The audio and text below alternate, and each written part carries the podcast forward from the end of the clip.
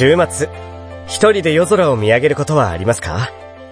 都会の雑踏の中で見上げる夜空でも、高原の澄んだ空気の中、満天の星の輝く夜空でも、波間にきらめく月明かりの夜空でも、あなたが人恋しくなったら、僕のお話を聞いてください。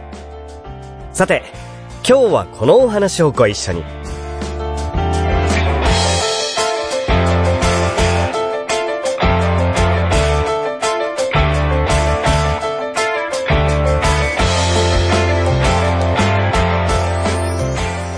鈴音色、琴の葉、音の葉。この番組は、株式会社アルファの制作でお送りします。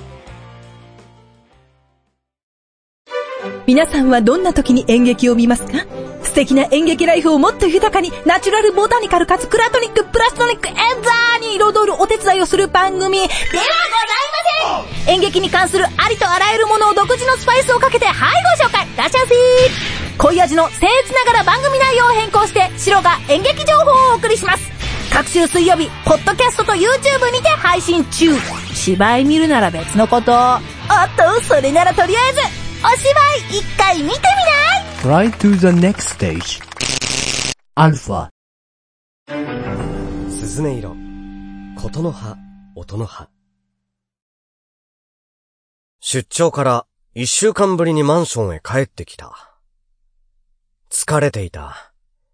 エレベーターが自分の部屋の階まで上がっていく間も、壁に寄りかかるようなありさまだ。チンとなって、エレベーターのドアが開いた。ふーとため息をついて降りる。疲れていると言ったけど、仕事のせいじゃないかも。ブツブツ言いながら玄関のドアを開けた。今までだったら、脱ぎ散らかされた彼女の靴があったけど、見事にきちんと掃除されている。やればできんじゃないか。靴を脱いで、また独り言が出る。静まり返った廊下の床がピシッときしむ音が響いた。ゆっくりとドアを開いて、リビングに入ると、こちらも綺麗に整理されていた。9月に入っても、誰もいない部屋はやっていられないほどは暑い。ももがいないはずだと思いながらも、もしかしたらまだ部屋にいるかもしれないと遠隔操作はしなかったから、うだるような暑さだ。下打ちをして、エアコンのスイッチを入れ、ネクタイを乱暴に外してソファーに倒れ込むと、ふっと、彼女の香水が鼻をくすぐる。一週間前、一年同棲していた、ももと大喧嘩して、俺が出て行ってくれと言ったんだ。ももは、だらしのない女だった。まず片付けができない。掃除もできない。洗濯も料理も。最初は可愛いからまあいいかと思っていたが。だらしのないのが、動物にも、まして人間にも当てはまるから困った。ある時は猫を拾ってきた。ずぶ濡れで痩せこけてすぐ爪を立てるから、桃は傷だらけになっていたっけ。またある時は、うさんくさそうなじいさんを泊まらせてと連れてきた。渋谷の駅でうろうろしているのを見かねて、声をかけたんだそうな。まったく。俺も軽はずみに桃を住まわせてやったわけだけど、それにおまけがついてくるとは思わなかった。一年前渋谷のセンター街で、大きなバッグを抱えて、モモは珍しく一人で立っていた。その少し前からモモには気づいていて、仕事帰りに仲間と飲みに行くと、大概女友達や男友達と一緒で、その中でもモデルかと思うほど美人で目立っていた。彼女の周りはいつも賑やかで、皆笑っている。人生楽しそうだなぁ。などと、皮肉混じりに友人と話していたが、実は結構気になっていた。その日は一人で、よく見ると泣いていた。目が合うと、彼氏に言え、本出されちゃった。と、舌を出して肩をすくめてくしゃりと笑った。その表情が寂しそうで、可愛くて、思わず言っていた。うち、来る？いいの？よかった。いえ、帰りたくないんだよね。軽はずみなこと言ったと後悔しつつも、モモは今までに付き合ったことのないタイプの女の子で、それが新鮮で楽しかった。ましてモモは、俺のプライベートを一切気にしないのだ。モモ自身があまり自分のことは話したがらない。そのせいか、俺のことを詮索しないのだ。この年まで一人でいれば恋人はいた。以前の彼女は、それまでの恋人のことを詮索したがり、喧嘩になり結局別れることになったが、まして、結婚してとうるさく言う女は最悪だ。モモがうるさく聞いてこないのは、モモ自身がきっと今だけと思っていると、都合よく考えていた俺は気楽だった。ただ、困ったこともあった。モモは、異常に一人を嫌うのだ。しつこく、今日は何時に帰ってくる？と聞く。最初は詮索しているのかと疑ったが、そうではなく、ただ一人でマンションにいるのは嫌だというのだ。最初は仕事場の近くで待ち合わせて飲みに行ったり食事したりと、二人でいる時間が取れていたのでそれでもよかったのだが、立ち上げた会社は順調に売り上げを伸ばし、忙しくなり、遊んでばかりいられない状況になってきた。少し徹夜や出張が続き深夜帰宅すると、ももは一人で毛布にくるまって真っ暗な部屋の隅で泣いているのだ。俺に気がつくと嬉しそうに抱きついてくる。どうして明かりをつけないのだと聞いても首を振るだけ。食事はどうしたのと聞いても首を振る。とにかく、おかしな女だった。ようちゃん、ありがとう。帰ってきてくれて。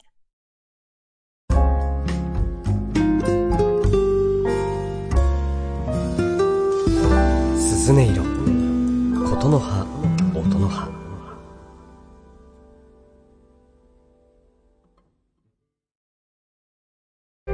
皆様、ライブを生で見ていますか ?50 歳を過ぎた今でも、月に10回くらいはライブに通う、なんのこっちゃいにしゃばをお送りするラジオ番組、ここに開始します。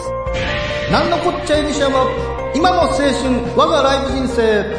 各週水曜日、アルファからポッドキャストにて配信中。ライブトークに花を咲かせませんか ?Try to the next stage. アルファ。少し煩わされることもあったが、俺たちは楽しく生活していた。ちょっとした時間を作っては遠出した。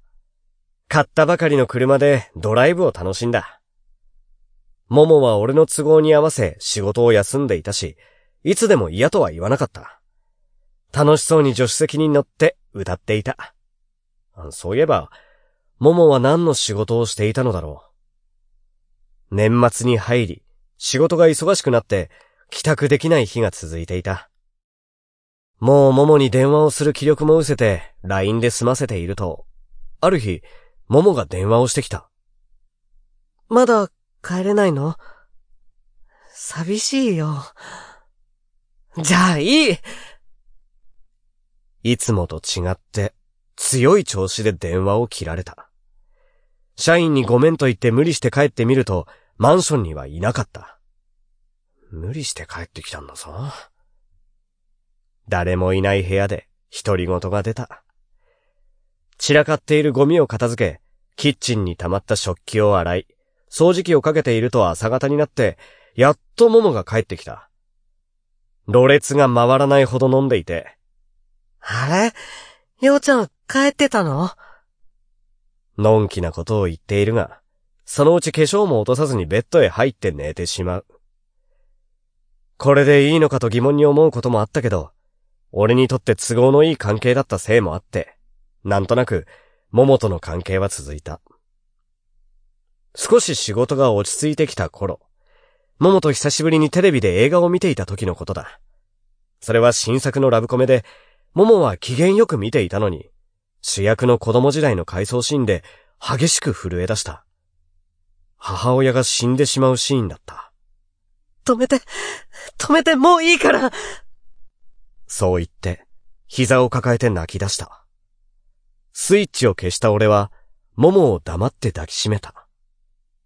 どのくらい経っただろももがぽつりと言った。小さい頃、3歳くらいだったかな。朝起きたら、ママが布団の中で動かなくなっていて、小さかった私は、それがどういうことかわからなくて、ママが早く起きてこないかなーなんて思いながら、夜になって、背の低い私には電気もつけられなくて、真っ暗な中、怖くて、冷たくなっているママの布団に入って、また寝たの。パパ？パパは一緒に住んでいなかった。次の日もママは起きなくて、私、一生懸命玄関のドアの鍵を開けて、外へ出たの。マンションの管理人さんが気づいてくれて、一緒に部屋に来てくれて、大騒ぎになったわ。ママは死んでたの。私、ママのおじいちゃんとおばあちゃんに引き取られて、その家で育ててもらったの。パパは来てくれなかった。ママはおじいちゃんたちの反対を押し切ってパパと結婚したから、パパが貧乏な生活に耐えられなくて逃げ出した後も、ママはおじいちゃん家に頼れなかったのね。病気だったのに、無理して死んじゃった。おばあちゃんは私を憎んでたわ。うん、違うな。パパのせいでママが死んだと思っていたから、パパの子供の私とどう接したらいいかわからなかったんだと思う。おじいちゃんは優しかった。ももを可愛がってくれた。だんだんとおばあちゃんとも仲良くなれて、家族になれたかなと思い出した中学2年の時。おばあちゃんが死んで、またママのことを思い出して、パニックを起こすようになったの。おじいちゃんが何度も何度も頭を撫でてくれて、大丈夫だよって抱きしめてくれた。一人じゃない。もも、一人じゃないよ。って。それなのに、おじいちゃんも五年前に死んじゃって、私、また一人になっちゃった。だから怖いの。私、夜一人でいると、また一人になっちゃったんじゃないかって。俺は、何も言ってやれなかった。ただただ抱きしめた。桃が抱えている心の闇は、薄っぺらな気持ちで一緒に暮らし出した俺なんかが、言ってどうにかなるもんじゃないと思ったからだ。確信に触れることをせずに、曖昧なまま桃と一緒にいたことを、本当は、桃をどう思っていたのだろう。その後も、仕事は順調だったし、桃ともご機嫌な関係が続いた。でも、やはり仕事が忙しくなるとうまくいかない。分かっていてもマンションに帰ってやれないのだ。それでも一人でいることを過剰に嫌う桃が、友達とセンター街で遊んでいることには不満があって、無意識に溜め込んでいたのだろう。桃と暮らし始めて一年が過ぎた、この一週間前。出張の用意もあったので早めに帰宅すると、桃がいなかった。いつも通り片付けをして食器を洗って、出張の準備もして、やっとベッドに入ったのは夜中の3時。桃は朝方帰ってきた。それも男を連れてだ。ベッドに俺が寝ていることに気づいて、男はそそくさと出て行ったが、桃は、あれ？ようちゃん帰ってたの？あの男はなんだよ？桃が酔っ払っちゃって歩けないから、送ってくれたんだよ。なわけあるか？もしそうだとしても、寝室まで入ってこないだろう。だって、エゴちゃん、今夜も帰ってこないと思ったんだもの。その最後の言葉に切れた。今までも、男を連れ込んでたのか？そういうことじゃないよ。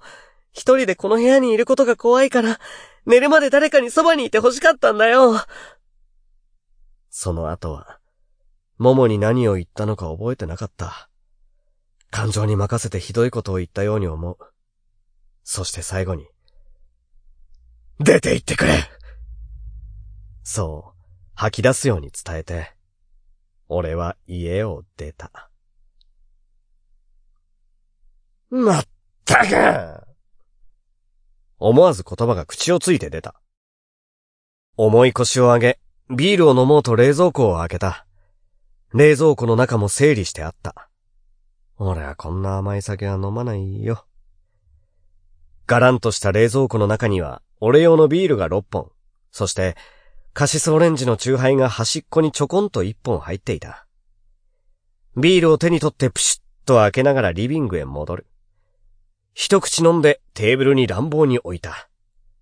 ガツンと一人の部屋に響く。カーテンの開いたままの窓の外には高層マンション群が鮮やかに映り出されている。あいつ、今度はどんな男と暮らしているのか。出て行けと言ったのは自分だったと苦笑いしてビールを飲む。まあ、桃ならうまくやってるだろ。もう一口ビールを仰ぐ。それぞれの窓には、それぞれの暮らしがあって、俺みたいに一人になってしまった男の部屋もあるんだろうかと、めめしく思いながら、ぐっとビールを飲み干した。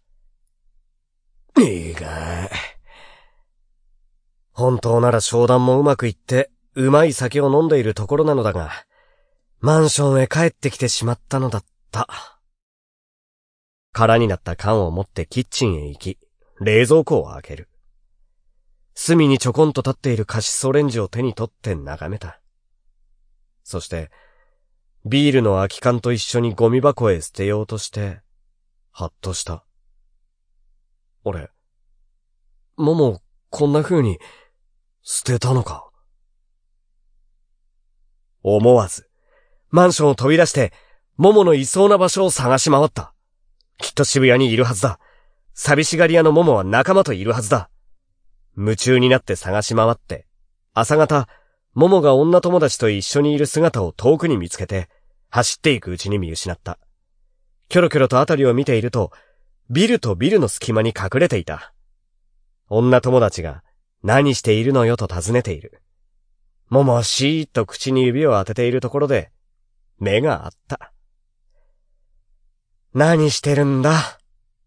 え、ようちゃん、私のこと気づいたら嫌な気持ちになるかなって思って。もう私の顔見たくないから出て行けって言ったんでしょ。ごめんね。こんなところにいて、渋谷に来なければいいんだけど。寂しくて、我慢できなかったの。ボロボロと泣き出した桃は、一週間前よりも痩せているように思えた。俺の負けだな。そう言って、桃を抱き寄せた。始発の電車を待っているとき、桃が言った。ようちゃん、何持ってるの？異様に膨らんだポケットには、カシスオレンジの缶が入っていた。あまりのうろたえぶりに、恥ずかしくなって、ごまかすように言った。これ、もも好きだろ？だから渡そうと思ってさ。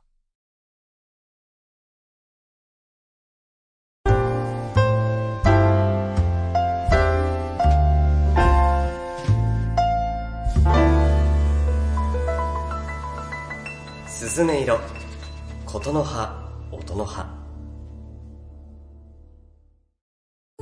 オリジナル短編小説を心を込めて朗読いたします。朗読何人5分で聞けるオリジナルストーリー。各週木曜日、ポッドキャストで配信中。ゆっくりと想像するひととき、いかがですか ?Try to the next stage Alpha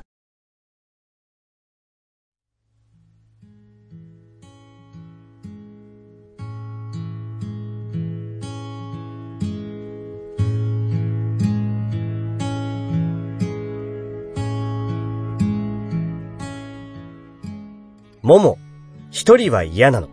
第1話。お聞きいただきました。いかがでしたでしょうか？番組公式サイトのメールフォームから感想などお便りお待ちしております。それではまたお会いしましょう。岡部すずねでした。